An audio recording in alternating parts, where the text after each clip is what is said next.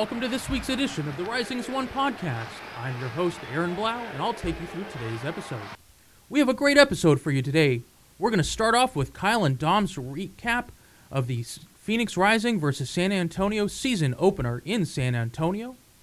That'll be followed by some team news and the Firebirds soccer calendar, a Western Conference preview with with again Kyle and Dominic, and we're going to close the episode with an interview with Peter Ramage, the defensive-minded coach from Phoenix Rising. Without further ado, here's Dominic Kearns and Kyle Mackey. Welcome to this week's episode of the Rising as One Pod. This is Dominic here with Kyle Mackey. How are you doing, Kyle?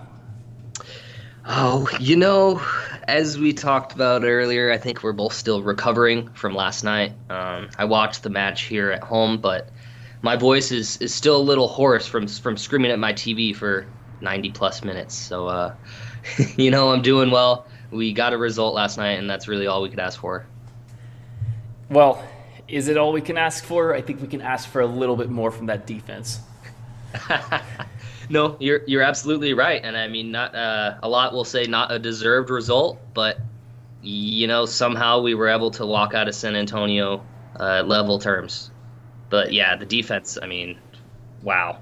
Well, we'll we'll get into that later, but um, before we start, um, I mean, first match, regular season match on the CW, which you could see everywhere, including at the Arizona Sports Complex, which has soccer leagues for people of all ages. They also do birthday parties, um, events. So definitely check them out and let them know that the Rising is One Pod sent you.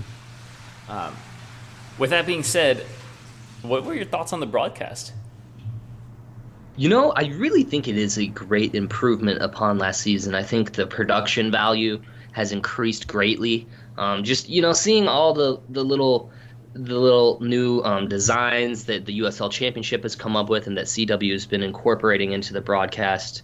I also have to say, a lot more Phoenix Rising commercials and of our, our local sponsors seeing their advertising. It's it's really cool getting to see a broadcast that seems to be fully focused on just Phoenix Rising and promoting this club. I mean, it's it was week one last night, but I really think they started off great, and I think there will be some improvements as the season goes on. For sure. Um, but anyways, let's let's get into the match itself. Um, a match that was made a little bit more enjoyable with the commentary. But um, you know, both teams come out. This is a hotly anticipated matchup. Um, our starting 11 looks like Carl Woszczynski in the back of the net. Then we have four in the back with Doumbia, Mala, Batista, Dia. Um, definitely a talking point there. Um, in the midfield, we had Aguinaga, Kevon Lambert in the middle, um, and then James Musa on the right side. Junior Flemings as kind of that attacking midfielder on the left. Solo as the attacking mid on the right, and Adam Jahn up top. So it was technically classified as a 4-5-1, but a lot of movement in those positions. What were your thoughts on the Batista Mala center back pairing? I had to double check and reload my phone and make sure that I was seeing correctly because I, I think I'm most definitely not the only person to say that seeing these two starting in the first match of the season was a great surprise. Mala, a player that we did not see a whole lot of in the preseason, and we all know that he does have um, frailties at times. And then Batista, a player that all of us were very high on, but we still see he is so raw and so young. And to see him get the start after just being loaned to Phoenix this past week, um, very, very surprising. Yeah, he was. Um, he was one of those guys that maybe didn't have the scouting report on Billy Forbes as much as a Joe Farrell would have and so that was kind of surprising to me. Like, why wouldn't you put in experienced center backs who know, you know, especially on that on that left center back's side where Billy Forbes is attacking on that side. Put Joe Farrell in there because he had those training sessions against Billy. He knows what to do. Instead of you see Billy Forbes cut inside on the left and there's no tracking and he's able to put that banger in. Or later in the second half, he's able to get to the touchline because Batista's flat footed. That's something where that experience makes a difference. It, it makes a huge difference, and I, I agree with you completely. to have Joe Farrell out there would have been such a huge asset. His his knowledge of Billy Forbes and the way he plays and how he likes to shoot. I think that I I you know we can all look back and say that he could have stopped the goal. It's possible. It's possible he doesn't get there in time. But I, I think that him being aware with Billy's tendencies, um, it would have helped in spades. And I mean, it's just it really really was kind of confusing to me to not see Farrell in the 18 at all. Um, but you know, maybe as you said off air, maybe you know, Sean's talked to him and said, you know, this week we're going to try something different.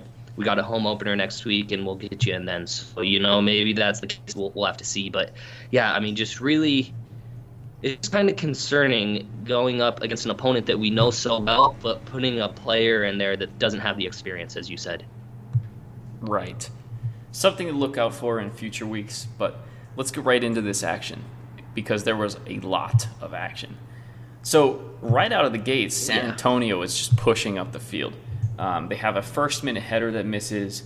Um, they have in the fifth minute, or no, in the in the third minute, excuse me, um, Jack Barmby um, kind of attacks us on the left wing, gets a good shot off, Carl's able to save it, but the rebound spills to Guzman. Looks like they're up 1 0.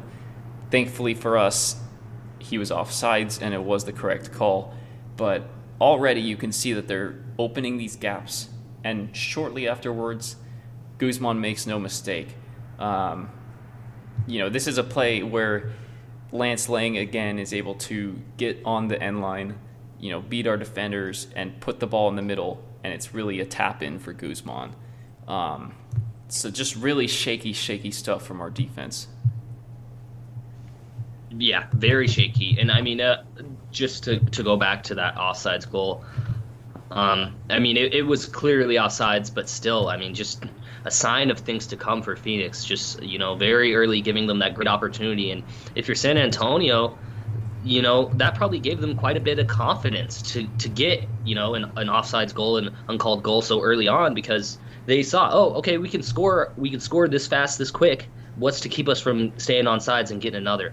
And I, I, mean, that's exactly what happened a few minutes later. And for Guzman, I mean, he's just a player. He's, I feel like throughout his San Antonio career, we've seen those kinds of goals from him to where he just, he's got great positioning in the box in the middle and just is able to find that touch from Lance Laing. And I mean, yeah, just an easy knock in, tap in goal. I mean, and really just split our defense. It it showed right there that goal just where our defense's weaknesses were early on. Well, it's just super frustrating because on a rewatch, you see Laing has acres of space on the left side. There are like there isn't a defender within five yards of him as he's getting into our 18. So he's supposed. I mean, is supposed to be over. Well, really, Doumbia is supposed to be over there, but he is out of position because he likes to go up. So no one's back on that right back role, which means now you have Solomon Asante having to track back. You have other people trying to track back, and and uh, um, Mala was on Guzman. So now Mala has to run over there. He loses Guzman, and so does Batista, who now has to cover for Guzman. He can't stay on him. Guzman just does a little nice hesitation to get open. And I mean, it's it's training ground stuff. You cannot give them that much space. Yeah, no, it's it's absolutely reminiscent of the training ground, and just to go back to what you said on Doumbia being out of position there. I mean, it, it, it's absolutely a you know a, a negative side to his game and how he wants to get forward and play that attacking uh, right back position, and I mean it's it's something we are going to have to tighten up, and he's gonna have to communicate with his back line and make sure that their spacing is correct. Because yeah, I mean like you said, training ground stuff for San Antonio, and just almost like training dummies out there for Phoenix. I mean it really was just too easy. Right, and um, after that, you know, action was kind of petering out a little bit. There were a couple injuries. Um, I think Solomon went down I don't know if it was before that or afterwards, but he went down uh, for a while, which definitely drew the crowd's ire. And I'm not gonna lie, it it was a little much. Um, but yeah, it was. even even it was a little much. Even Tyler Terrence said that he he was doing some gymnastics out there, but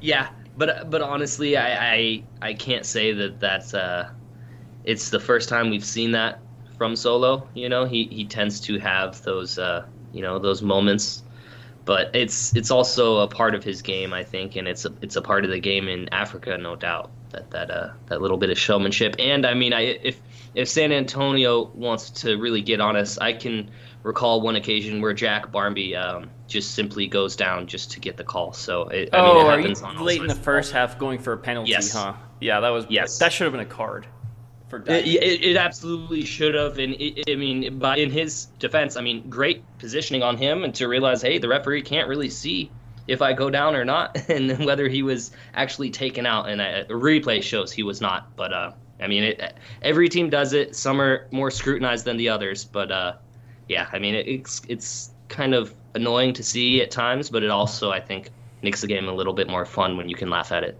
Yeah, I mean, the thing too is like sometimes if you're a small guy, like you have to draw the official's attention when you are fouled, and he was Yep. fouled. But I mean, I, I've seen him like go down and like exaggerate for a second a couple times. That I don't understand. Like that that isn't a problem for me as much. This time he was he already did a roll. He already got everyone's attention, and then he did another roll and started grabbing his head, grabbing it. It was, a little much. But Yeah, no, I mean it, he he. Not to hate on Solo, but he looked like Ricky Bobby out there fire. Just put it out, put it out. But uh, you know, I mean, like you said, he's a small guy, and we all know he gets fouled an insane amount. So um, for him, maybe you want to show the referee, hey, these guys are getting on me constantly. I'm I'm taking the brunt of it, and my body's getting hurt. You know, maybe that's what he was trying to to show there, and showed it a little much. But uh, we'll move on. We can't let this take up the whole podcast. No. Um, so, speaking of solo, in the 22nd minute, we get back on level terms because Asante is able to put in a cross, mostly out of nothing. Like, there's not really anyone in the 18 except for Junior Flemings. And so Solo just puts a hopeful ball in, and Flemings does an incredible job to get on the end of this and, you know, just keep it on target, too, because it really, like, did not look like there was anything of substance that was going to come from this. Um, you know, good ball in, but still, Fleming's had a lot of work to do. He puts it on target, and you know maybe Cardone should have done better in the goal for San Antonio because it goes off his palms. I think he was just so surprised that that wasn't taken care of by Yaro back there, the San Antonio center back. Well, I mean, what are your thoughts on that goal? I mean, yeah, definitely a nothing play, but uh, for me, this is a play that you see a goal that you see scored so often in the Premier League and in the top leagues that high quality finishing teams are able to take these almost nothing plays and convert them into goals, and that's exactly what we saw there. I mean, a, a good ball in by Asante, but all the effort there from Flemings and. Yeah, I mean, definitely caught Cardone off guard. As you said, he could have made the save. I think, you know, he just wasn't ready for it, caught him off, and like you said, kind of went off his palm and went up and over him into the net. And um, I mean, just a great goal. I think that that really right there it surprised me. I mean, I'm sitting there on the couch expecting, okay, we're down one 0 early. When's it going to be two 0 three 0 When are we going to, you know, just get this over with? But to see Flemings respond so quickly, you know, two guys just connecting and making something happen, it was really encouraging. I think not just for you know me as a Phoenix Rising fan, but for the boys on the field to get back on level terms and say, okay, we got a clean slate. Let's restart. Let's reset and get this game back on track. Yeah, for sure. It's it's a big time response because you last season we would go down on the road and it would be really tough for us to come back. Um, one one small thing, it was Kai Greene, the defender that uh, Fleming's out muscled to get on the end of Okay. that cross. So uh, no no stains on Yaro's name just yet. Uh, if any San Antonio listeners are out there. So it went on. It was one one. Um, you know, not too much end to end, super exciting action in the next 10, 15 minutes. Things kind of calmed down because it was going at breakneck speed those first 25 minutes or so. Um, Kevon Lambert gets the yellow card started in the 33rd minute. Um, you know, Musa has a chance in the 36th minute, but then San Antonio, right after um, the attempted PK dive that goes nowhere, they do get that second goal. And it's Billy Forbes that gets things started. So he gets a pass. He's outside the 18. Amadou Dia tries to slide in and intercept. He just misses it, and then that leaves. You know, now it's a scramble situation. Forbes has the ball on his left foot. Batista marking him, and he doesn't realize that Forbes can cut it on his left foot and rip it like that. And so he doesn't think Forbes can do it, and then Forbes does it. He hits a banger. I mean, to be fair, absolute banger of a shot. Um, he had like a split second to do that between Kevon and and uh, and Batista, but he he pulled the trigger and he scored it. Yeah, no, I mean, very messy, like to, to you know slingshot that ball in such a tight position. Definitely caught Carl off guard, no question about it. Um, so yeah, I mean, very very surprising. But I mean, I think it's also something that if if you watch this game and you knew Billy Forbes, it, it really wasn't that much of a surprise that Billy was going to get on the score sheet. Um, but yeah, to see it happen like that, I mean, one of the goals that I know watching his film last year when he came from San Antonio, he scored a lot of goals like that for San Antonio, and I think this season it'll probably continue for him. And he even had a couple goals like that for us last year. I, I believe he scored the game winner against St. Louis was a long shot that he yep. put in really hard. Um, and I think he scored a good one against San Antonio on a similar kind of effort. Yes, he did. Yep, he did. Um, and I, I mean, it, it's and that's the thing with Billy. I think there was just such high expectations on him coming into Phoenix, and then just his style didn't exactly fit with our system. He was never able to get a strong footing into the starting 11 and things just didn't work out and honestly i can say i have no ill will towards him i hope he has great success success in San Antonio because seeing a player of his quality happy and playing his best soccer, that's ultimately what everyone wants. And yeah, even though the goal was against us, I agree with you. It was a beautiful goal and one of very high quality. Yeah, it, it, kind of an interesting thing, too, if you're looking at it tactically. He was mostly attacking on the right wing that match. Uh, maybe that's yes. a smart move to take advantage of Batista not having experience against him. But remember, last year he was mostly coming up the left wing maybe with Solomon, that yep. goes to him not fitting our system, where Solomon had to be the guy on the right, and then that forced him to play maybe on the side he wasn't as effective in. That's that's actually something that was running through my mind during the game, seeing him tear it up on that right side, and and I mean it, it makes sense. A left-footed guy on the right side, he's gonna get those shots just like Billy scored, and we never saw that on the Phoenix squad from Billy. And it, yeah, maybe it was, you know, he was a victim of Asante's success on the right. And, you know, he was not in his favored position. And it just didn't allow him to get that touch when he liked it on his left foot. And, um, I mean, that, yeah, that definitely could have explained a lot of, a lot of his performances last season. He was, he was very Robin esque at times yesterday. Just a yes. constant nuisance on that wing. You never know where he's going to go. Um, so lethal with that in cut, but you can't for sure do that because otherwise he'll just take you down to the byline and put it in. And he did both those things and got involved in other chances. Thankfully, that was the only goal he scored. And moments later, we found an equalizer. Um, what can you say about Junior Fleming's on this goal? I mean, Jahn gets credit for it, but this is the Flemo show. What did you see on this yeah. equalizer?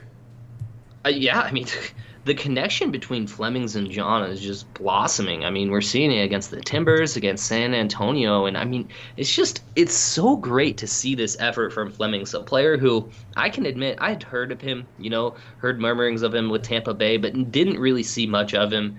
Didn't expect him to come in and have this big of an impact, and I really think he is going to be our guy out there on the left this year. I mean, just a workhorse.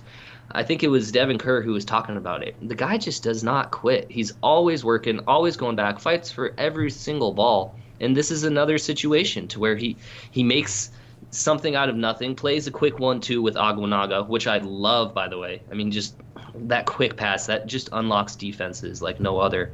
And then that just ball across the box catches Jahn, who's almost stumbling to put the ball on the back of the net, but the ball doesn't get lost in his feet, and it finds get, finds the back of the net, gets past Cardone, and it's two two. I mean, it was it was such a quick response. This time, only three minutes from after San Antonio scored through Billy Forbes. I mean, it, it was just it was so exciting to see something like that right before the half because I think most of us saying, okay, going in a half two one, not the best, but maybe we can get something. But to go in at two two, that completely changes the team talk that Rick Schantz gives at halftime. For sure. I mean, and I think that changes the game for us. I mean, if we go down 2 1 after that kind of first half performance, it changes the way San Antonio plays the second half. It makes us look more desperate in the second half. I, I mean, maybe the guys do respond. I mean, we did it three times yesterday. But, you know, we were hoping to just get in at 1 1, and the backbreaker of conceding right before halftime, had we gone down 2 1, that's something that can hang over players. Um, but good for Flemings to be attacking with the ball, to push it into that position and then um, kind of catch a lucky break when the ball bounces off a defender right to Aguinaga. But good on Jose to find him right away with that one touch pass. And then Flemings, I thought he might shoot it. That's that's something where he's an upgrade over Forbes in that role, in my opinion. Because I think Forbes last year would have shot that into the side netting. He takes his time, slides it through the middle. Jahn's right there to finish. Yeah, no, I, I think you're dead on. I think Billy Forbes does take that shot, and he probably places it up into the you know 13th, 14th row. um, I was being generous to him, I guess. yeah, I, I, mean, no, I, I agree with you completely. But yeah, I mean, and that's that's gonna be our bread and butter, our key this season is finding Adam Jahn in the middle. He, I mean, he, I think feeding him is just it's it's going to lead to so many great opportunities for us, and he's finding goals I think we just need to get him scoring with his head on the right net, and we'll be good. I mean, I, I really, really am high on Adam Jahn. I think he is going to be a like for like replacement for Chris Cortez. If well, new and improved version. Yeah, no, I mean it's it's really it's it's just so great to see these two guys come in and have such an impact so early on. I mean, we saw it last year with Asante, but to have two guys that are producing immediately and combining at that, I mean, it's it's just so exciting. And at a time when we're down in a match, when you know it, it could have been easy to, as you said, get get big pancake eyes and to to shoot it up way into the crowd. Um, just the composure by by all three of those players in that situation, just amazing, amazing to see. For sure. Uh, so we get into halftime at 2 2. Um, no changes made from then to the start of the second half. And in the 54th minute, this is a chance that, you know, San Antonio off of a bad pass uh, gets a great opportunity. Christian Parano feeds Guzman. Guzman's one on one with Carl, and Carl, as he's prone to do, makes huge, huge saves. This time he denies Guzman, and it's a corner kick. Nothing really comes of it. Um, so a big time opportunity there is squashed. But then two minutes later, uh, and this is the one I was talking about before we got into the match recap.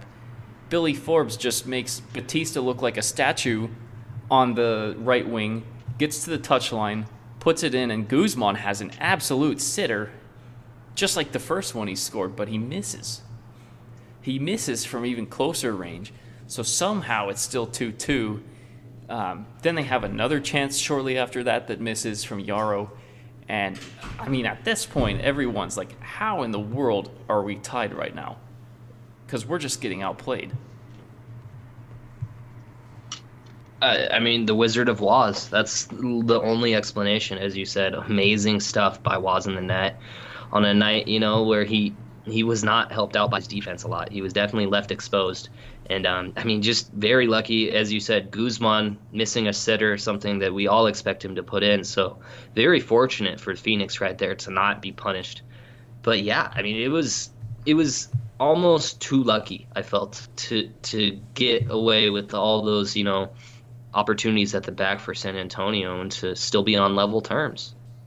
Right. It just it felt like there was going to be a goal coming. And weirdly enough, it almost came for us in the 65th minute when man of the match Junior Flemings gets an attack started on a counter.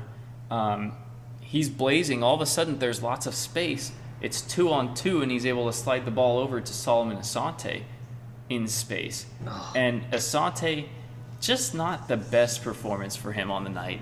And uh, he just kind of dragged his shot. did not hit the target. No, no, and I mean that right there, that quick breakaway that we had, uh, that really, you know, it piqued my attention, and I was, I was, you know, on the edge of my seat, um, and just such a disappointing final product from Asante, and uh, yeah, as you said, just not his best night. Seemed like, I mean, he did put in a great ball into the box for Flemings, but it, it just seemed like he was too pressured, too hurried when he took that shot, and just didn't set his feet right. And yeah, as you said, well, well wide, but a very encouraging opportunity to see Phoenix. As you said, we were getting, um, you know, beat down on our defensive end. So to see us break and get a quick goal scoring opportunity like that, it was at least something that we could uh, take a positive note from. Man, that Christian Parano, he was a pest. He's going to be, he's going to make some noise, I feel like, this season. Yeah, you're absolutely on point with Asante. Just not having an ideal chance right there.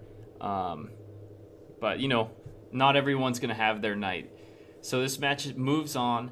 Um, San Antonio is looking dangerous, and they start making subs. They bring on Bradford Jamieson, highly touted MLS loanee from the LA Galaxy. And then in the 79th minute, I want to say, or 80th minute technically, um, Jack Barmby gets on a good free kick um, after Mala commits a yellow card offense. Um, and Barmby forces Woszczynski into another great save, which, you know, thankfully for us, he makes that save. Yeah, I mean, it, it's it's almost sad that we've come to expect this from Oz, but he delivers time and time again, and it, you know, and it's it's so great to be able to have a goalkeeper that even when you know when when teams are lining up quality free kick opportunities against you that he's able to make that big save but very dangerous. And you know I, I can't say that if i was carl in that situation my uh, my nerves would be quite rattled. So i mean just great on him to step up and make another save and to keep us in this match because i could say that if that free kick goes in right there i think that's uh that's probably the fat lady singing. Well i mean you would think so but then moments later, they essentially get the same result. Yep. So the ensuing corner kick from that, um, you know, they were struggling to get most of their corner kicks up into the air and get quality services that were creating goal scoring opportunities. This one, they get it just high enough, but Adam Jahn is in the right spot. He wants to win the ball. Unfortunately, doesn't get enough of it, so it's a glancing header a perfect glancing header to the back post, which goes in. Um, very unlucky because he was one of our better performers last night, but pretty deserved lead for San Antonio, right? Yeah, I mean, no doubt a deserved lead. Um, came later than I think it should have for them. I think at this point we, you know, actually been playing better defense as a whole, but um, I mean, yeah, you know, it's very disappointing for Adam Jahn there. You know, he's trying to to work so hard to help get his team and to get a, get something out of this. And um, yeah, I mean, it, it, it just glancing header, but I can also say it was a beautiful one. And when he starts putting them in the right net, it's it's going to be sweet. So, um, you know, it's those things happen. Um, but it's like I said all throughout this podcast, it's about the response from Phoenix that really matters. Exactly. Um, and Rick Schantz, I mean, he brought Vega in just before that goal. He makes two more substitutions shortly afterwards. Substitutions that really paid off. It was Jason Johnson coming on for Flemings in the 84th minute, and then shortly afterwards, Musa replaced by Joey Calistri. Um, this signals that we're really going for the attack. We're really going all out to equalize in these in these late stages, which we have to do I mean, it would be a really disappointing loss to concede in the last 10 minutes and lose like that. And uh, it worked. We were immediately starting to get on the ball a little bit more. You know, Sante had a shot in the 87th minute. Um, Adam Jahn had a header that was missed, but it was another good chance.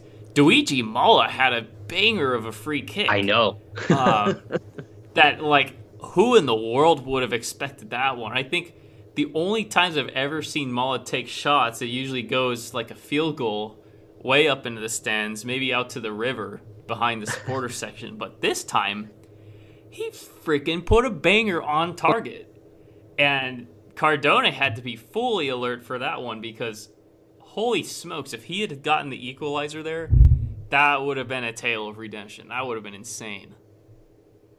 No, that would have been the match winner.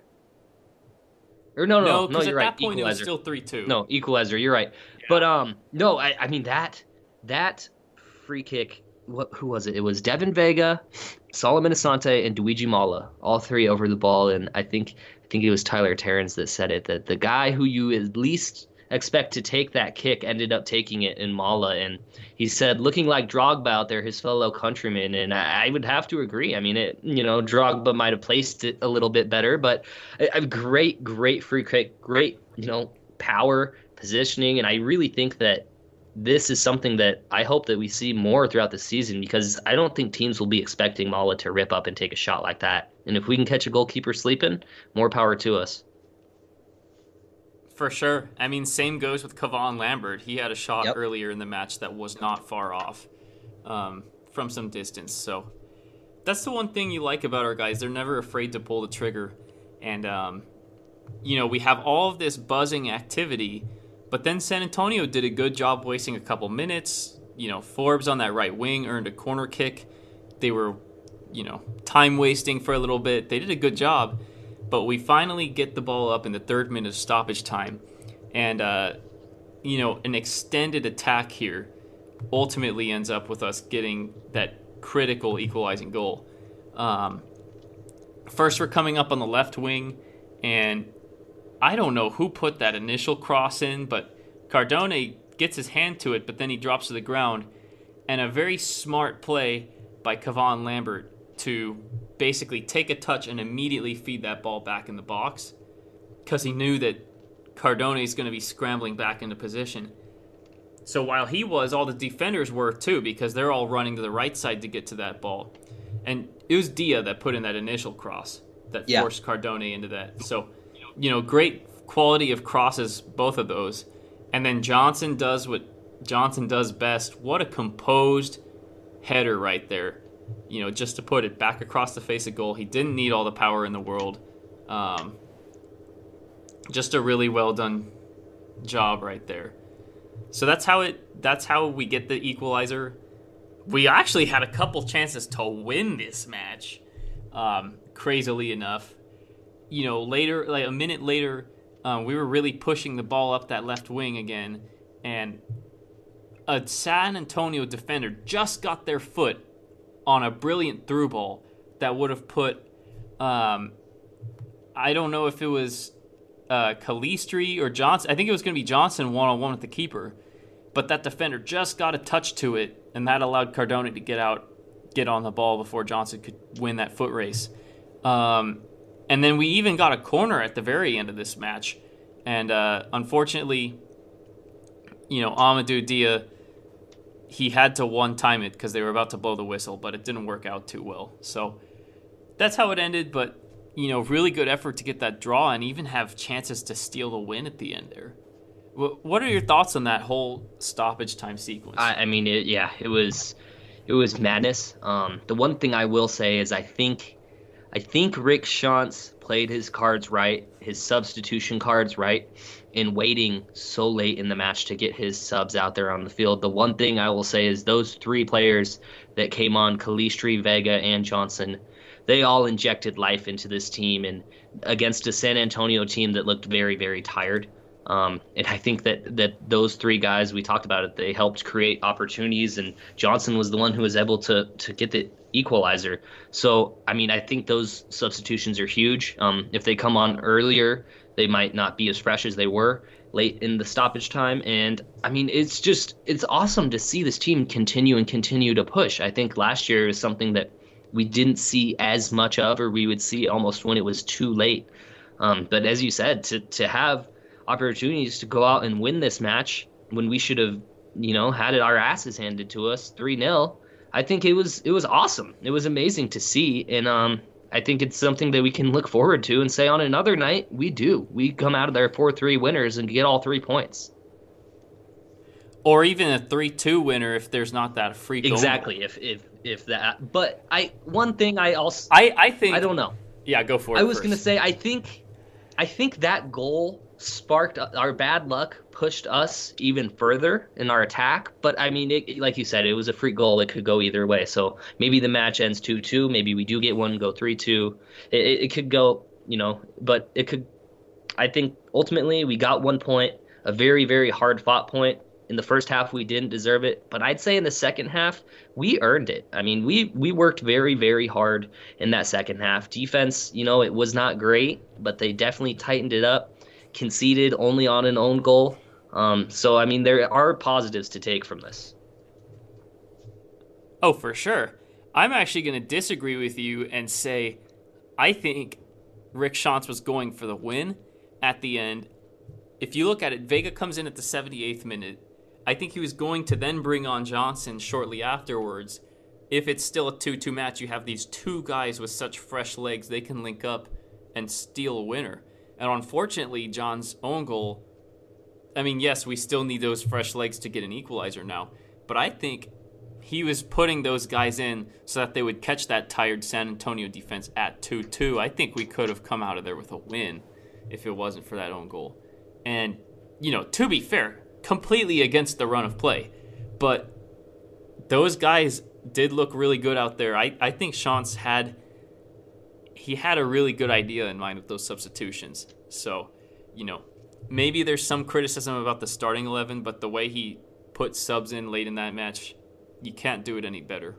No, no, and it's all man management, um, and it's still, as we said, very early on in the season. I mean, it's week one, so to get the most out of your substitutes, that's as a coach, that's all you can ask them to do is to go out there and to, to get you something, and that's what they did. And yeah, I mean, I, I bet you he was going for the win because yeah, when when mentally when he was making those moves in his mind with Peter Ramage and Blair Gavin, I'm sure that uh you know he we were at two two, and that's when he was thinking, okay, there's there's a goal to be had here, let's go get it. And um, you know, it didn't turn out probably exactly as he planned. No one would have expected that Adam Jahn own goal but it's you know it's it's just amazing to see the things work out for us and to go in our favor.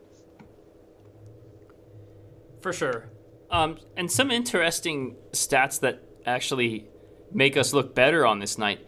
If you look at the full match stats, we have slightly more possession than San Antonio, 50, basically 51 to 49.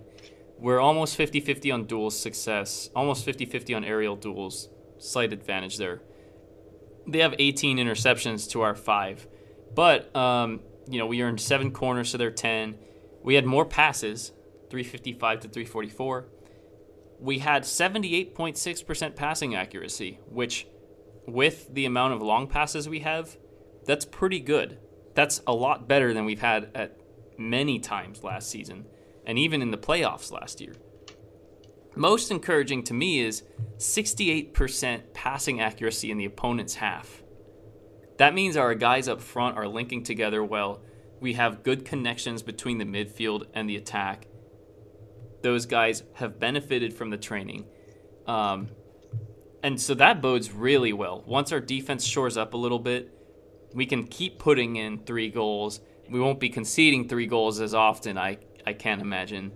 Um, that could be really nice to see. Um, you know, and, and the shots, I mean, the shots don't make it look as one sided as it was at times. Um, you know, 19 to 12 advantage for San Antonio, seven on target for them, four on target for us. Um, similar shooting accuracy. So, I mean, the stats make it look like we hung in there, and there are some encouraging takeaways for those. We did have five yellow cards last night, but um, but still, definitely some positives. Yeah, no, I I was actually looking at the stats after the match, and um, yeah, I mean, it, it, there were definitely some positives to take from there. A lot of good things that we saw. Um, just the biggest, I mean, eyesore is going to be our defense. Those three goals against, no one's going to be happy about that especially not Peter Ramage. I'm sure you know he's he's been in the, the boys' ears ever since last night. And but they have plenty of time. They have a whole week to, to tighten it up to get their you know to get their act together. And you know we we have a new uh new challenge next week in New Mexico United. So uh, that's all we can do is look to improve. Thanks to Dom and Kyle for their analysis on the Phoenix Rising draw against San Antonio on March 9th. In a club release about the match, some interesting facts Junior Flemings tallied both a goal and an assist in his club debut, and that this is the second consecutive season opener that's opened on the road with a draw. This is the first point in San Antonio that Phoenix Rising has earned since 2006. Also important note, the only player on the game's injury report is Alessandro Riggi. In other club news for the past week, the club acquired defender Lamar Batista on loan from MLS LAFC. Rising fans saw Lamar Batista in preseason play during a guest stint, playing alongside Shaft Brewer Jr. During the 2017 season, Batista was named to the USL 20 under 20 list and started 19 games in his rookie campaign with Timbers 2. Also in club news, it was announced that the club mutually parted ways with midfielder Gladson Awako. Awako has spent a season and a half in Phoenix, joining his former coach Patrice Carteron in 2017. We had reported previously that Awako had experienced some visa issues in coming to the States, but no official word has come out concerning this mutual parting of the ways. Phoenix Rising next sees action on Saturday, March 16th at home against New Mexico United in their first meeting. If you're looking for ways to get to the match, make sure to check out Phoenix Rising's website, where you can find the Pub 2 Pitch Shuttle under the Bar Network tab. Now departing from four different locations, get to and from the match safely, securely, and without having to worry about parking issues. Our next report is sponsored by Ghost of Luke Rooney. Ghost Rooney, the only guy with less things to do than Edward from PRFC Fan Show. In NPSL play, FC Arizona beat the upstart City of Angels FC 5 2 on Friday night to improve to a 3 0 1 record and second place in the conference. FC Arizona's next home match will be on Wednesday, March 20th against Golden State FC at Mesa High School. If you're a fan of La Liga MX, the Chivas reserve squad will be traveling to Mesa to face FC Arizona on March 22nd at 7 p.m., also at Mesa High School. Now we'll kick it back to Kyle and Dom for a preview of next week's game against New Mexico United. Our opponent next week is going to be New Mexico United for the home opener. It'll be a 7:30 kickoff at the Phoenix Rising Soccer Complex. So get there early. It's going to be an electric atmosphere. Our first time ever playing um, New Mexico United. It'll be a chance to see the reunion of Kevon Frater and Sam Hamilton. Um, you know, another team that drew yesterday. They had a 1-1 draw with Fresno. Um, they went up in this match with Devin Sandoval scoring first, but Fresno equalized in the second half, um, and it petered out to a 1 1 draw there. But, you know, this is a team with a lot of interesting names, names that a lot of USL people would be familiar with. Um, you know, you're going to have Josh Suggs in the back, you're going to have Sam Hamilton starting at one of the center back spots, Cody Mizell in net. Um, Wehan is one of the midfielders. Um, Santi Moar is another guy that they brought in. He's going to be on the left wing. Um, so it's a pretty fun lineup that New Mexico United trots out there. Last week, Kevon Frater came on as a sub. I don't know if they're going to start him against us. They used a 4 1 4 1 uh, against Fresno last week. And, you know, an interesting matchup. They didn't have too many shots or shots on target, but they did complete a lot of passes. They had 55% possession very good 81% passing accuracy. So they're they're a team that you know had a lot of preseason matches against USL opponents. So they're more ready for this regular season than I think similar expansion franchises would be. Certainly than Las Vegas at the start of last year or even El Paso this year. Um, so this won't be a walkover win. What are your thoughts on New Mexico coming into this match? Yeah, I mean, I think they're going to be a very fun team to watch in the USL this year. As you said, they're 81% passing accuracy. I mean, that's almost at Barcelona levels, and um, that, a lot of a lot of players that USL fans and coaches and players will be familiar with. As you said, they kind of have they've gotten guys from all over the West and the East. So, um, I mean, yeah, I think they'll be a very difficult opponent. I think you know they're going to be another tough task, just like San Antonio was. Maybe not as um, have as much goal scoring prowess as San Antonio has, and their goal scorers Billy Forbes and Ever Guzman. But I think that it's it's still going to be a very difficult match. I think the key for Phoenix here is going to be getting a good early start, getting on the board, you know, in the first 15 20 minutes. I think that could go a long long way in pushing us to score more goals. Um, but yeah, I mean, defense is, is going to have to show up because I think that New Mexico is they're going to want to to get a win under their belt. You know, as you said, they drew last night, and you know, a difficult match at home in front of 13,000 fans. Kudos to them for getting so many fans out there. That's awesome. But I think that uh, you know, Phoenix Rising can show them who the top team in this Four Corners Cup is, and we got to take that first victory. Yeah, super, super uh, impressive fan support out there at Isotopes Park in Albuquerque. Um, I think, you know, depending on which official number you're looking at, I see another one that says 12,896. I mean, no matter how you look at it, without FCC in the league, that's one of the top attendance figures in USL. Um, so a really, really big time um, support in the local community, I would expect a decent traveling contingent next week. If they're drawing almost 13,000 fans to their home opener, I would expect at least 100 coming out to our arena this week, which will be interesting because we haven't had matchups against any teams in USL that bring a strong away support yet.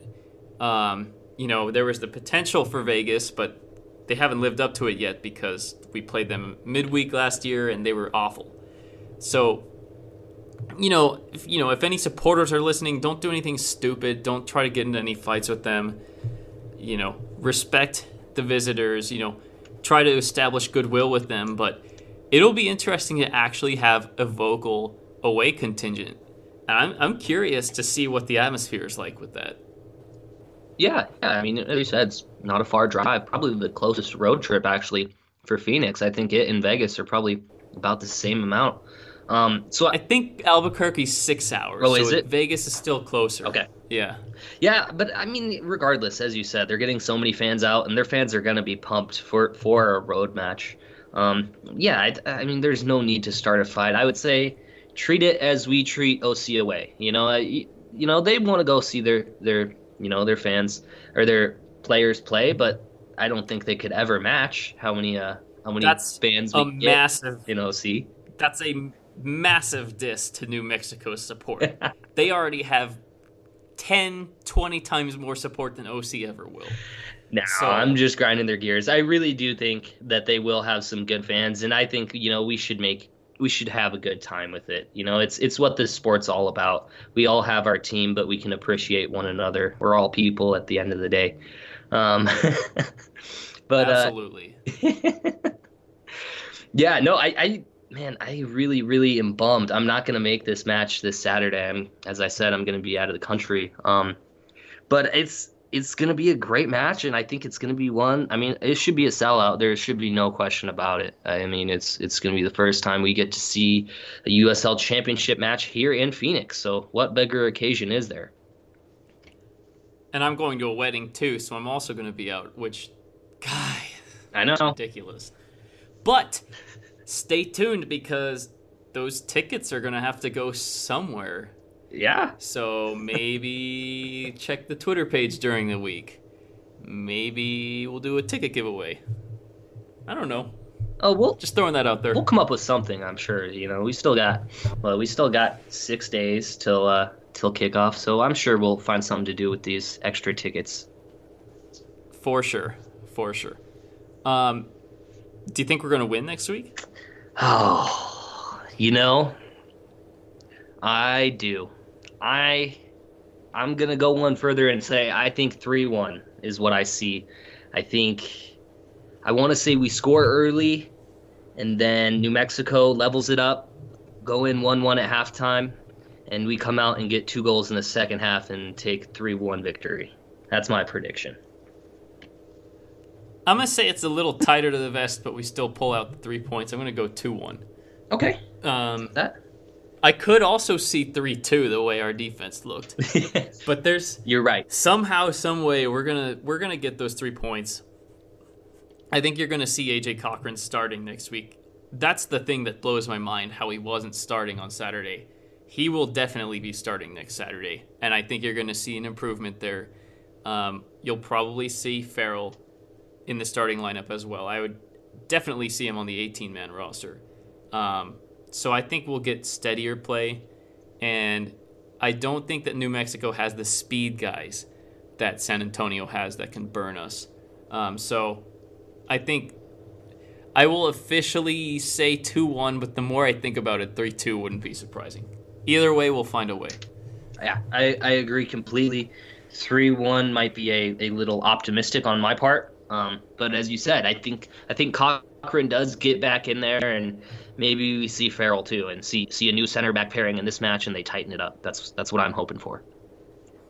Please, for, for my heart's sake, I'm gonna be trying to stream from the uh, from the beach in Turks and Caicos. So hopefully, you know, they're they're able to let me have a chill, relaxing night.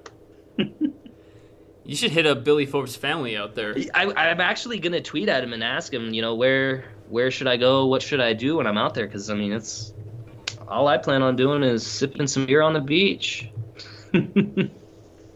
wow, wow, so unfortunate for you. I know. Really right? living the really living the challenging life of not being able to be at the soccer complex. Oh man, having such a I rough know. time I- out there on the beach. I know, like, how unlucky am I that that I get to go to Turks and Caicos with my family, and and unfortunately I have to miss this Phoenix Rising match. But uh, no, it's it's it's gonna be a great time, and I'm I think I'll probably enjoy the game even more because uh, I won't be there to appreciate it, and at the next match when I am there, it's gonna be that much more fun. It'll be a home opener just for me. Well, and it'll probably be like 9:30, 10:30 out there when it kicks off, so you'll be nice and drunk. Yeah, yeah, no, I, I was actually checking. It's highs of 80, low of 73 next week. Uh, beautiful weather. Yikes. I'll be nice and drunk by that time. I actually get in Saturday from Miami. I'm flying into Turks and Caicos Saturday afternoon, so I'll be unpacked in the hotel, have a few cocktails in me, and yeah, be sipping beers.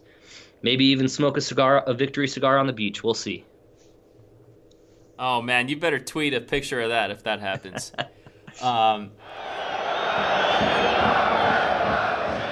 Wouldn't this be a great place to have an advertisement for a travel agency? If you're interested in advertising on the Rising as One podcast, hit us up on Twitter at Rising Pod. Next up on the show, Kyle and Dom do a Western Conference preview. For the most in depth Western Conference preview, check out firebirdsoccer.net, where we break down every team in the Western Conference, provide players to watch, and give predictions on how Phoenix Rising will fare against every team in the Western Conference. For all of your Arizona soccer news, always be sure to check out firebirdsoccer.net. And now let's hear from Dominic and Kyle on what their top 10 teams in the Western Conference look like. don't be too hard on me since I'm going first, listeners. My top 10 in the West is going to be um, I have us winning the Western Conference, and even with last night's performance, I still stand true to that. I think our defense will get shored up as the season goes on, and that, that attacking potential is there. You know, it's just there in spades. You know, Johnson can come on as a sub and score. Flemings can come on and dominate a match. A guy that we didn't even think was going to start. Um, so I think that's still going to work out pretty well for us. Um, in number two position, I have Sacramento leapfrogging OC. Um, you know, it's kind of weird looking back on it that Sacramento actually finished second last year because we basically decided to shit the bed those last eight days. Um, and they actually did end up in second last year. But uh, yeah, I think good regular season team. Cohen's a great keeper. They have better attacking guys this year. I know that they drew last week, but I I still see a bright season for them. And part of the reason I see them in two is because I think Orange County drops off a bit on the points. They're still going to be a strong squad. They're still going to be there when it's all said and done, but I see them dropping uh, to third place in the Western Conference. Um, you know, they open up with a draw at Reno, a very good draw to come back at the end the way they did. But uh, but still, I see them in third place. Then I'll go. I think I had San Antonio four. I had Vegas Lights fifth, which maybe I'm maybe I'm debating about now because freaking nil nil against Austin at home.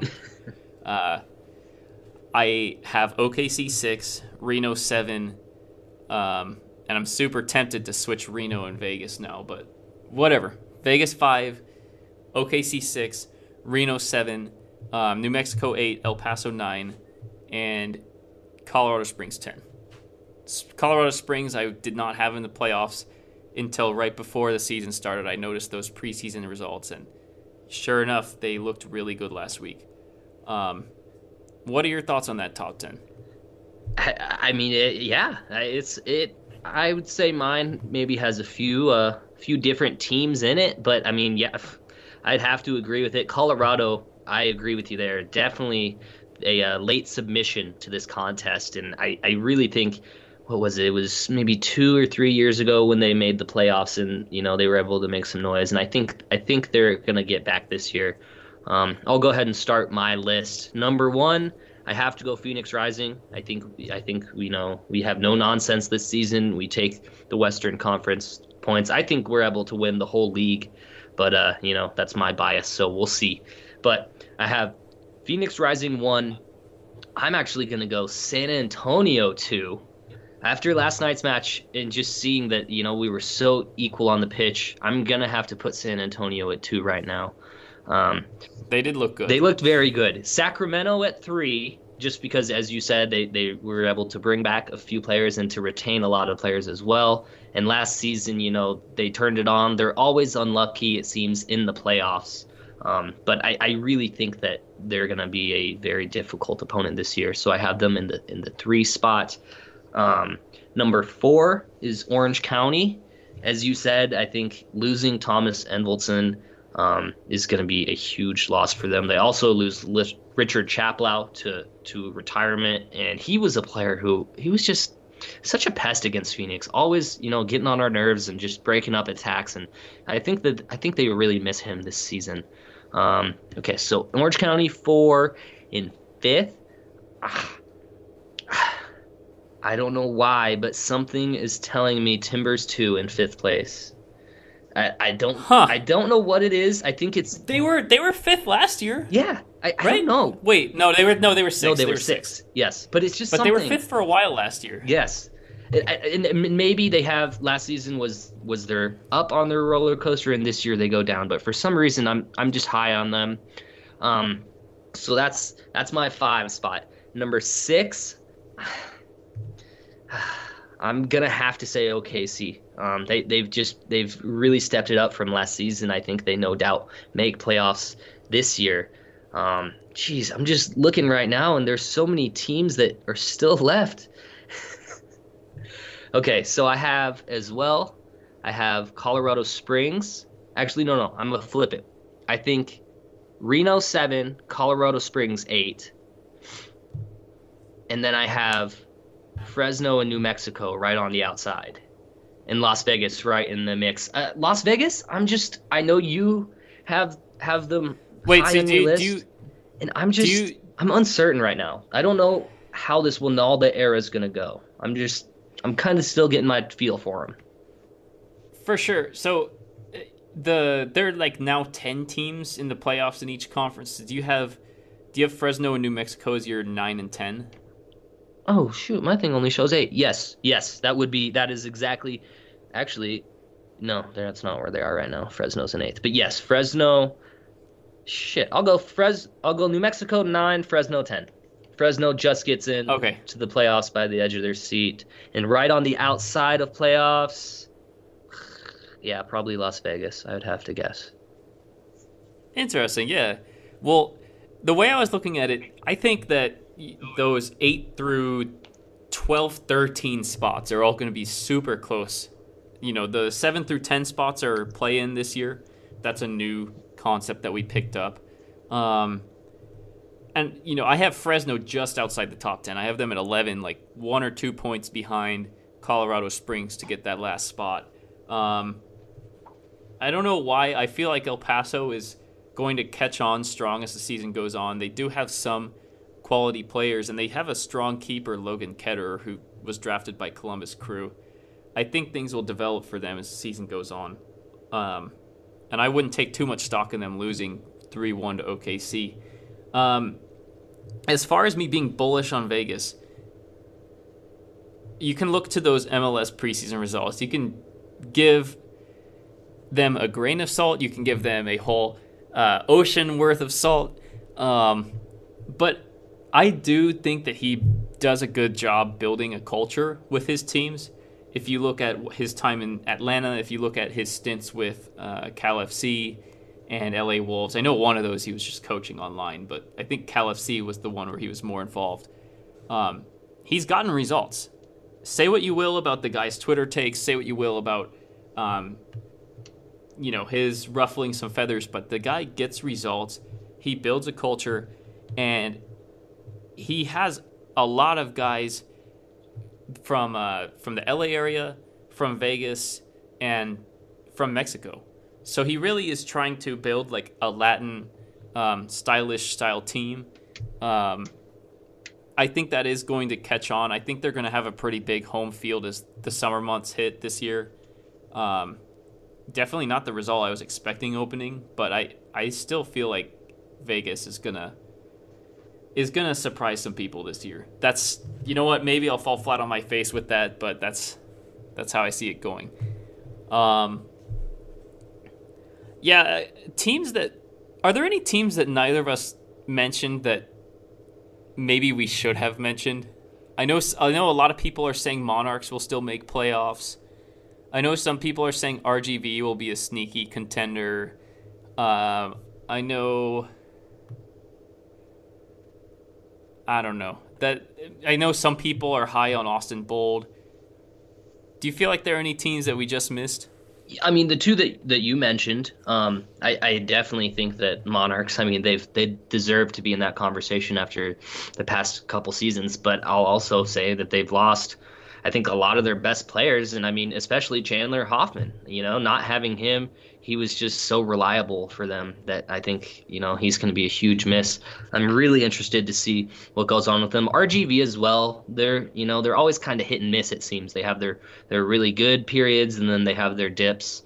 Um, Austin Bold, I'm just, I'm still not sold on them. I'm, as we talked about, it seems like they brought in a lot of veteran players, veteran leadership, but that doesn't always translate to uh, results on the pitch, especially in you know such a quick pace league that USL is. It's I don't know. I'm just not sure about them. Um, to go back to what you were saying about Wynalda, I really hope that he does, you know, get Las Vegas Lights up and running, get this culture going, and because I think that it could be so much fun to have a good rivalry with them. I think it'll just make that, you know, that it's this year it's midweek match as well, but the match here home in Phoenix, it's it's going to be so much more fun to have a team that we can, you know, kind of go at it with like San Antonio, a team that it's never an easy match against them. It's always hotly contested. I think that uh, Wynalda could bring that, and hopefully he does. Yeah. Um, I mean, geez, you're talking about Austin Bold. Yeah, it's a it's a very interesting team. They do have Tyrpak, they do have Restrepo and goal, but a lot of mysterious people other than that. And uh, they only had 59% passing yesterday. I know that it's a small field in Vegas and that can happen, but 59% passing, that's rough. Yeah. Um, no, that's those old legs running around Texas during the summer. I we'll see, but I it's not how I would build a team. That's for damn sure. No, I, I it's just it's just not an ideal situation, and and I also I really, really think that Austin FC is going to cut into the Austin Bold support. I, I just I question how much support this team's going to see with this other MLS team coming. You know, it's it's just it's really I'll be interested to see you know when they do have their first home match how it goes and if they're able to get a bit of a home field advantage going. Well, if you thought that the OC takeover was pretty legit last year, just wait until you see that Austin home match against San Antonio next weekend. Oh, is that next weekend? Oh, wow. That's next weekend. That's Austin's home opener. I think they probably gave him San Antonio so the attendance numbers will look better, but I expect there to be more San Antonio fans than Austin at that match. Yeah, no, I would I would expect that too. I mean, San Antonio, props to them. They had a great crowd last night, I thought too. Um, so yeah, I, I, I expect them to go there, be loud and be proud, and it's it's looking like Austin Bold's gonna be sitting on a draw and a loss after after San Antonio comes to town because San Antonio is hot. Let's get to some of the other matches in USL as we kind of wind things down in this episode. Um, a lot of draws in the Western Conference. Um, couple interesting results out east. Our former uh, colleagues, Swope Park, go down to Red Bulls 2 3 1 on the road. And St. Louis picks up a big home win over Indy 11 2 1. They, they fall behind in the last 30 minutes in this match, but they respond with two goals late and get a huge win there. Um, and then you go to the Western Conference. Reno and OC draw 2 2. Um, all the goals late in this match. Brian Brown and Lindo Mfeka put Reno up by two, but then Seaton puts them in striking distance, and Aodhan Quinn gets a penalty in stoppage time to finish things out at 2 2. Um, you know, Tulsa and Timbers 2, they draw 1 1. Um, I didn't even mention the first match of the USL season Tacoma Defiance slash Sounders 2 slash what is this team that no one cares about wins 1 0 to get the season started over RGV um, on a second half goal there. Uh, yeah, then Tulsa and Timbers 2 get a draw. New Mexico, Fresno draw. Um, Vegas and Bold draw nil nil. Sacramento and Reno draw 1 1. And Sacramento had to get a late equalizer in that match. And then the two matches that stand out because there was actually a winner um, Galaxy 2 loses to Colorado Springs 4 1 at home. And Colorado Springs just put a hurting on. Didn't you say someone had a hat trick for them? Yeah, I believe Shane Malcolm, I believe, had a hat trick for him. Yes, he yeah. he did. Um, and this match was 4 0 until Galaxy scored a late consolation. Um, it's a weird. It's weird when you look at the stats because Galaxy actually had more possession, more passes, but uh, definitely Colorado Springs made their chances count. Eight of their 14 on target and put a hurting on them. Very 2017 Phoenix Rising esque. Um, and then OKC Energy continuing their rapid ascent to the top of the USL Western Conference. They win 3 1, and Deshorn Brown, that man is on fire. Um, it, like they got to start singing the gigs song um, to Deshorn Brown. Uh, yeah, somebody has to. I mean, if not his, not his team, some, some other club needs to. Because yeah, I mean, he Deshorn's on fire. other defenses are terrified because he has a brace in this match. He scores in the first minute, and then he scored again in the 54th. Um, and then their other scorer in the preseason against us, Cordell Cato, ices the game in the 81st minute. They win 3 1. Um, El Paso had a ton of possession in this match, 69%. Uh, they have a ton of passes, much better passing accuracy. So that goes into, I think, El Paso's style they're trying to pass the ball, possess the ball a lot.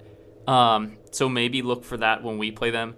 But OKC is just ruthless on counterattacks with Deshorn Brown and Cato.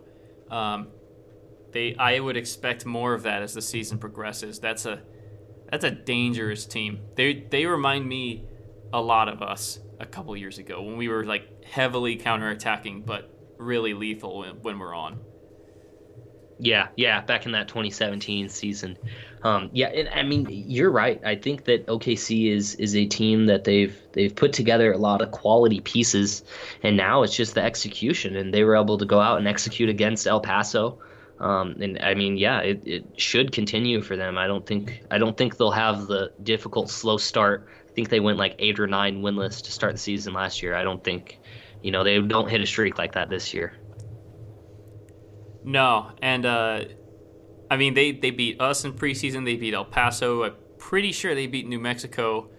Um, they had a lot of strong preseason results. Deshorn Brown put in like six or seven goals in preseason for them, so they are ready to get this season going. And uh, you know, Laurendi's back in the sticks. He was injured for a lot of last year.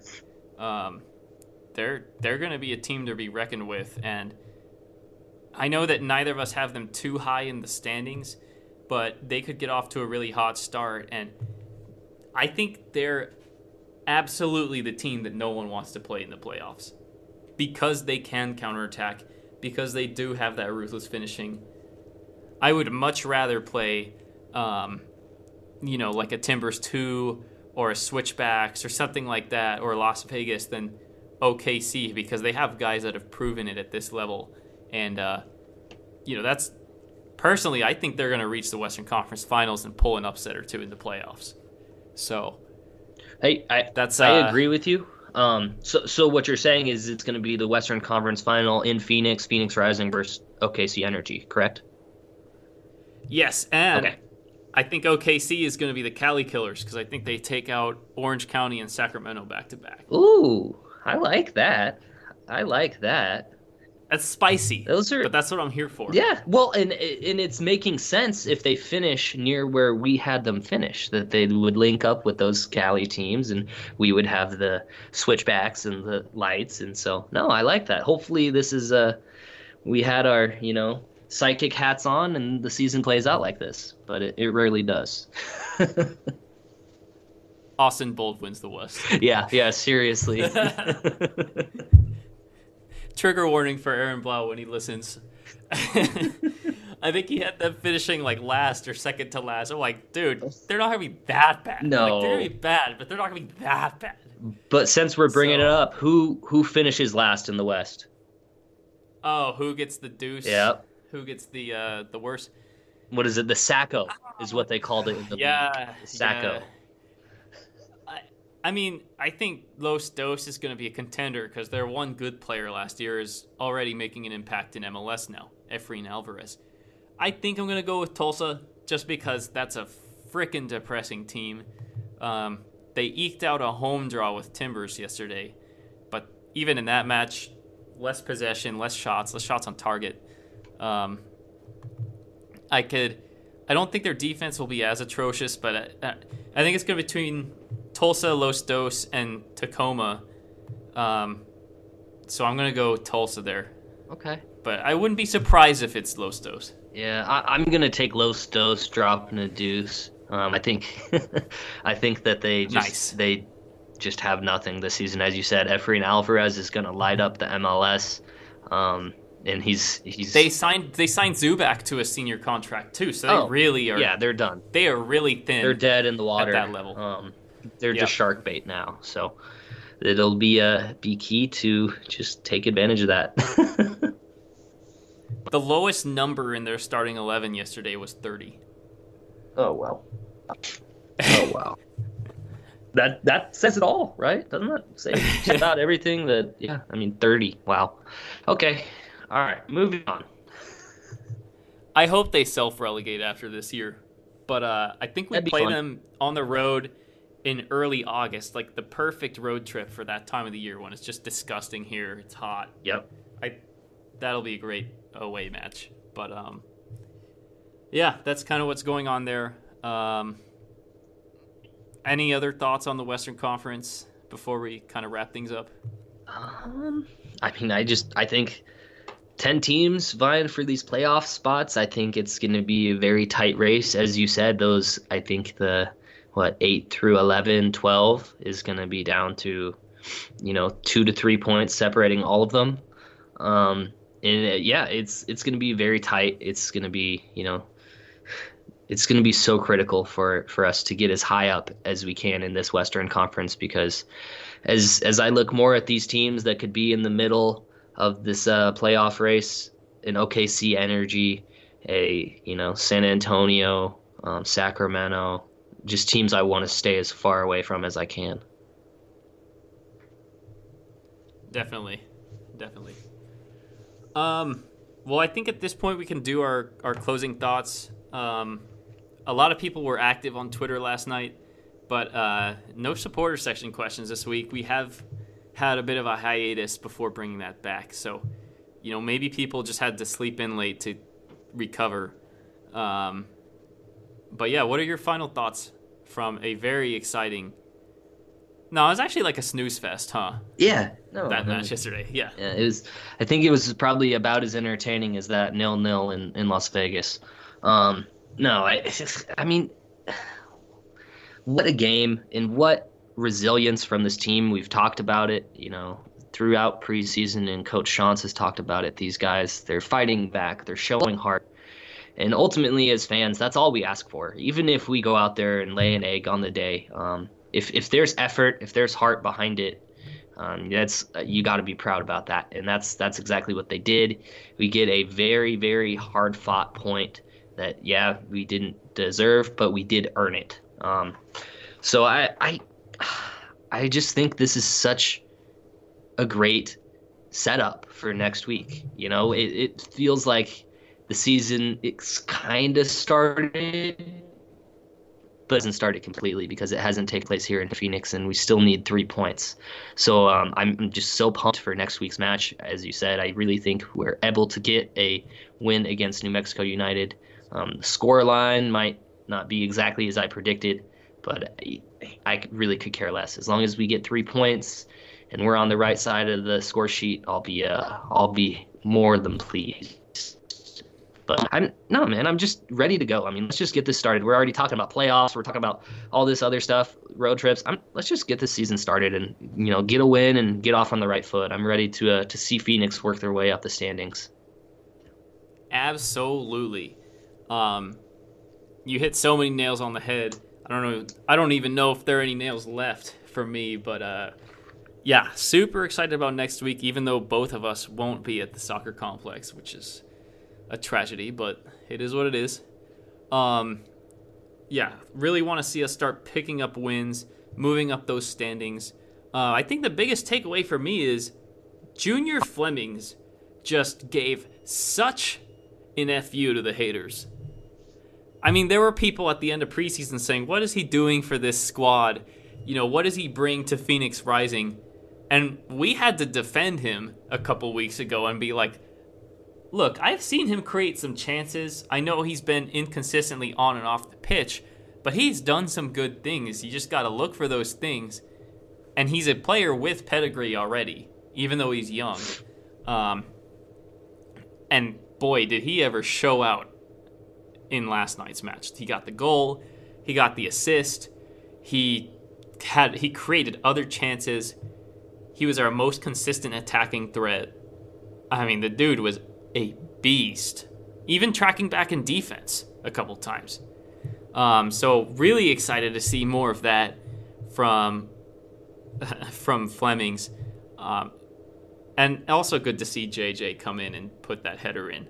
Uh, just a class act, such a vet, and uh, really really nice to see him do that and see the team celebrate together. So.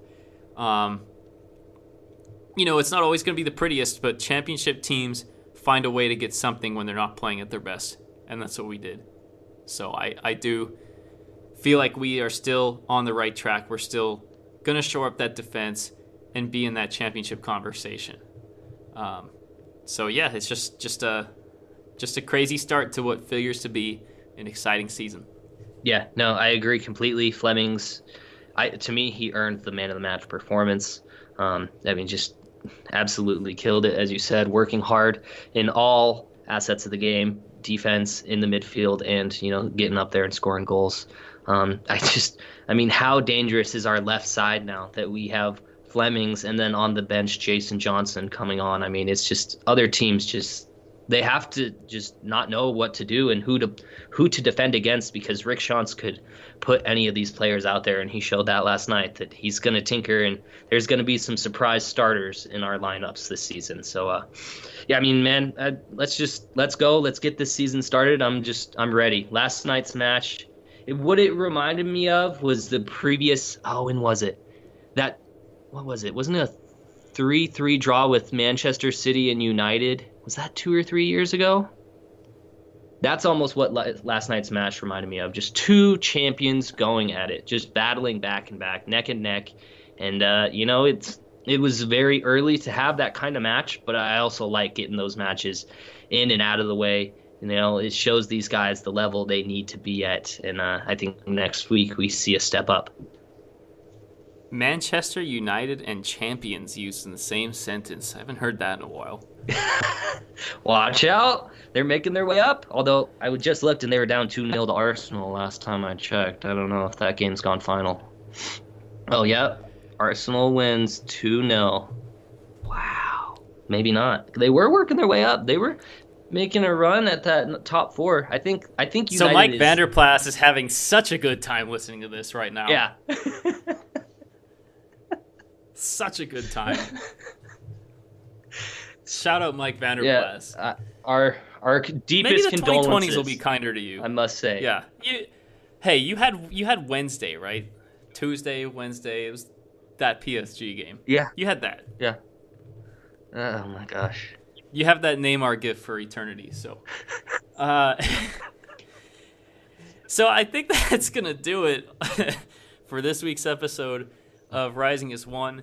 Um, thank you for listening. We still do have a Peter Ramage interview actually coming up, so we'll play that after we finish here. And uh, it's a great interview, so give that a listen. And as always, uprising. Uprising.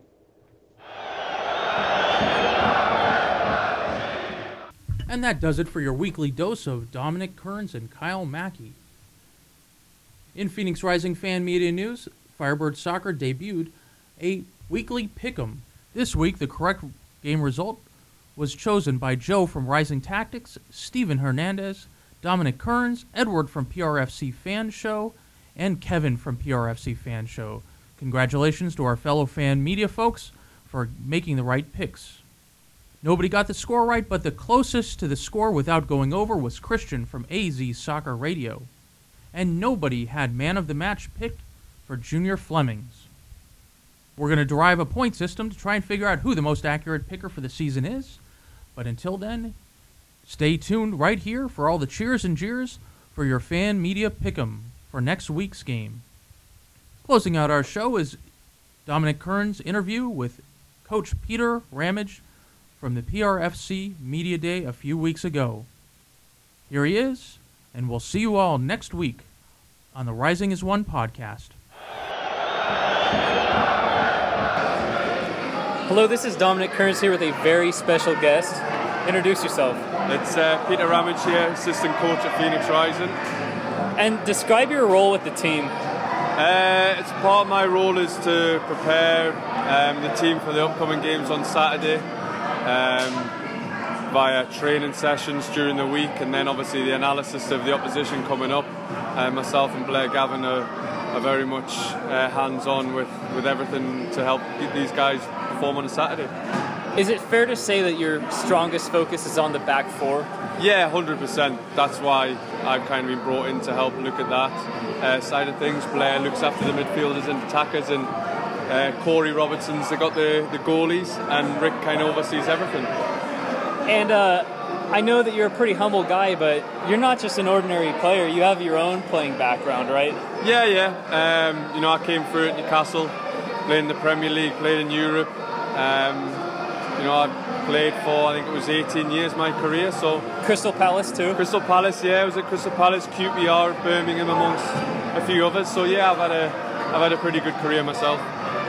You know, when you were still a player, I always wanted to ask you what drew you to Phoenix for those last seasons. Um, I kind of lost the, the, love of the game a little bit, the way my career was going, and um, Frank Yallop and Mark Bircham were the, the management staff here, um, and I knew Birch from my time at QPR. Uh, he called me up and said, "Do you want to come uh, to Phoenix?" And I had to kind of Google where Phoenix was. I didn't know where Arizona was in, in, the, in the United States, but as soon as I came off the plane and you know felt that warm desert heat on my back, it was uh, it was kind of love at first sight. I'm, I'm, it's safe to say you didn't come in the middle of August, right? That first time. Uh, yeah, it was. It was literally. It was, it was, August. Yeah, it was August when I came. Um, uh, it was like it was the second or third week into August. There was about a third of the season to go, uh, in the 2016. So, yeah, I kind of came in uh, mid-summer sun. How did you deal with it coming from England? Uh, I'm still trying to deal with it. I'm honest with you. two two years down the line, so no, it's it's tough.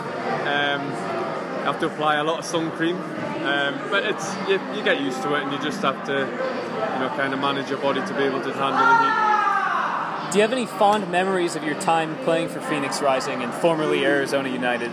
Yeah, um, you know, a, couple spring to mind was the opening game that we had at the complex as Phoenix Rising against Toronto. Although we got beat, it was, you know, it was a special night to see the dream that was sold to me and the reason why I wanted to come. Um, you kind of come to fruition, and then going into that season, going into the playoffs, um, you know, it was something that I don't think we as a as a squad at that time, you know, the first first year as Phoenix Rising, I don't think we thought we were going to get to the playoffs, and then you know coming back last season and, and finishing Western Conference Championship uh, champions and going to the USL final was, you know, a couple of moments that'll stay with me.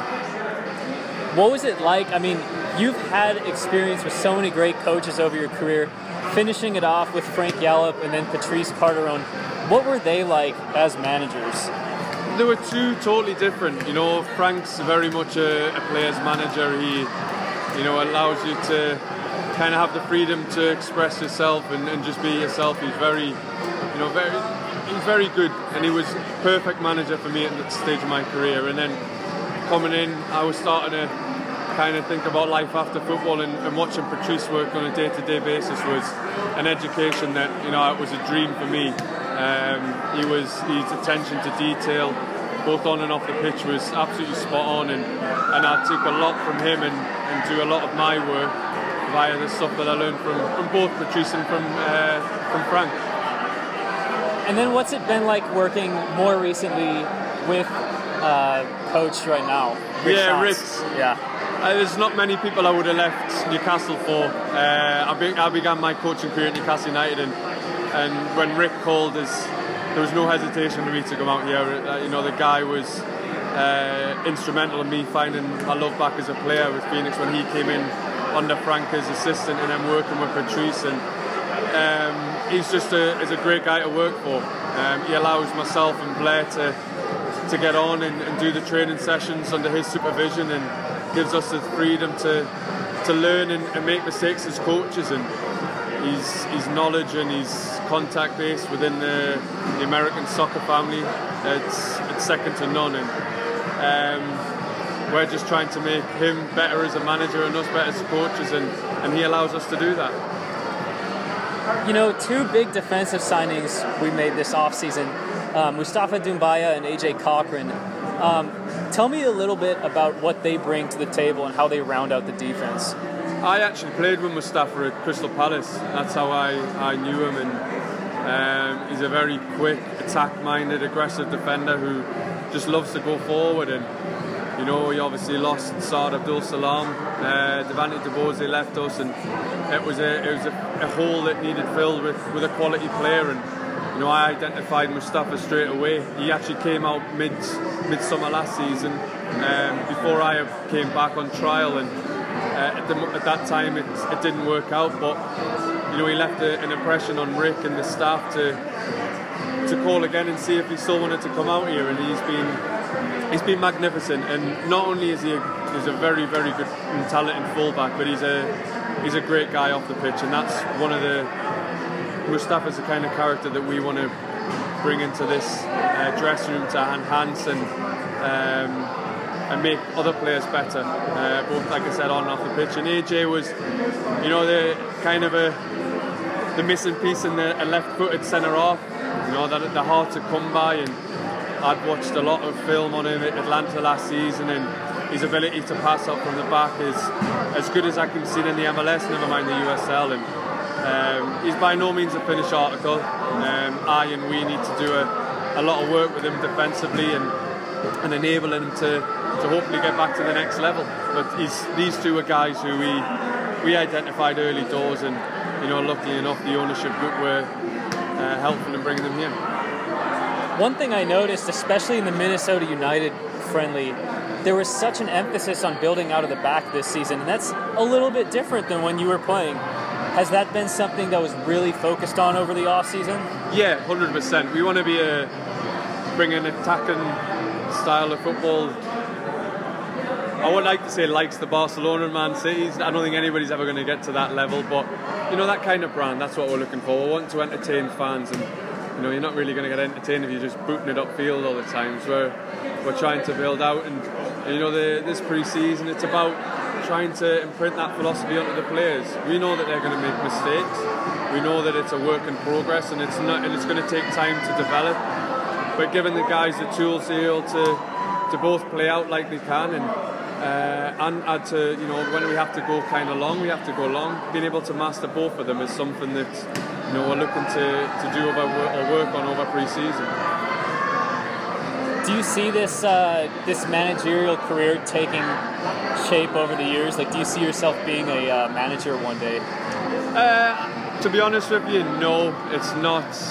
Um, it's not something for me at this moment in time. I'm, I'm I went back to Newcastle. I worked with the young under 13s, uh, and that was great. And now working as assistant to Rick, I'm just loving it. Um, Rick allows me the freedom to express myself as a coach, and you know he deals with the day-to-day pressures of being a manager, and uh, and seeing how he handled last season. Um, you know the playoff run. Uh, it was it was you know nothing short of inspirational how he dealt with things, but from a personal point of view, I just enjoy just standing in the backgrounds and, and helping him as a manager. What's something fun that fans might not know about you? About me? Yeah. Um, oh, good question. Um, Always like to end things on a fun note. yeah, we have. I okay, being a defender, I have a love-hate relationship with the goalies.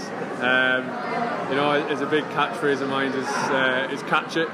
You know, every time they drop it in training, I'm always shouting at them, and we have a we have a bit of banter. Um, other than that, I don't know. It's quite. It's, you have to kind of know me to understand that, and I, I don't want to reveal all. All right, I'll leave you be for now. All right. Brilliant. Thank you very much. Thank you.